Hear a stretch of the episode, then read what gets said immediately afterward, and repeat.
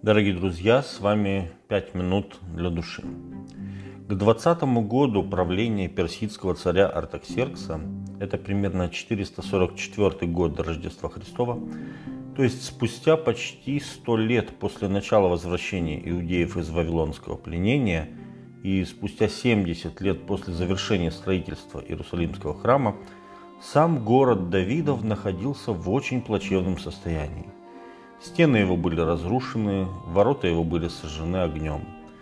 То есть городские стены находились в таком же состоянии, в каком их оставил после себя вавилонский царь Навуходоносор за 140 лет до этого. В это время Ниемия служил виночерпием персидского царя. Когда в Персию пришли некоторые люди из Иудеи, Ниемия поинтересовался у них о состоянии Иерусалима и о его жителях.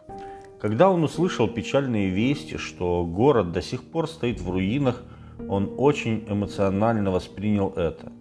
Царский слуга сел и горько заплакал. Несколько дней Неемия постился и молился пред Богом. Его печаль была настолько сильной, что даже через четыре месяца царь Артаксеркс заметил это. Лицо Неемии выдавало его. Царь спросил Неемию, от чего лицо у тебя печально? Верно, что у тебя печально сердце. Неемия 2.2. А когда узнал причину скорби своего слуги, спросил, чего он хочет. Неемия во мгновение помолился Богу Небесному и сказал, «Если царю угодно, если в благоволении раб твой пред лицом твоим, то пошли меня в Иудею, в город, где гробы отцов моих, чтобы я обстроил его». Неемия 2.5. И царь после согласования времени отсутствия Неемии в Сузах направил его в Иерусалим, снабдив всем необходимым. Когда Неемия прибыл в Иерусалим и через три дня сам лично проверил все разрушенные стены города, он собрал начальствующих в Иерусалиме и сказал, «Пойдем, построим стену Иерусалима и не будем впредь в таком уничижении». Неемия 2.17 и при Божьем содействии они построили. Несмотря на то, что им постоянно мешали Санавалат и Товия, весь народ, включившись в работу, восстановил стены Иерусалима всего за 52 дня. Затем Неемия был назначен губернатором иудейской провинции и верно служил своему народу на протяжении 12 лет. В этой истории нам есть чему научиться у Неемии в сфере его отношений с Богом и людьми.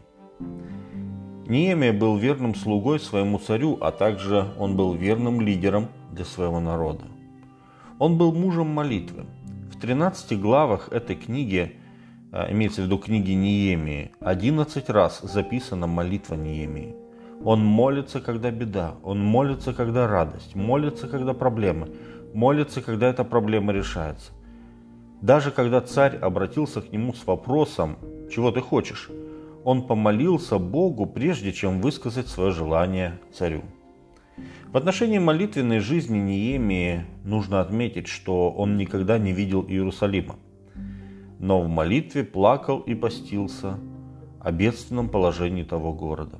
Он не отделял себя от народа, но исповедовал грехи народа как свои собственные, точно так же, как в свое время Даниил. Мудрость Неемии и разумное отношение к делу привели к тому, что весь народ вдохновился на строительство.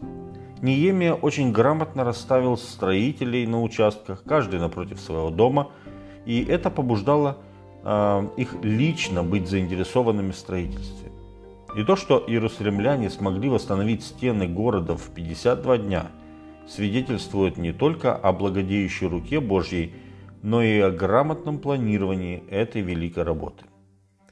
То, что не смогли сделать на протяжении многих лет, народ под руководством Неемии сделал за 52 дня.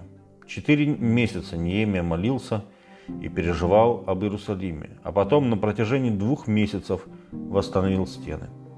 Когда мы стоим перед лицом больших вызовов, нам необходимо понимать, что Бог силен все сделать нашими руками, когда мы будем к этому готовы.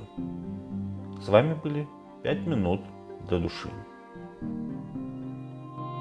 thank you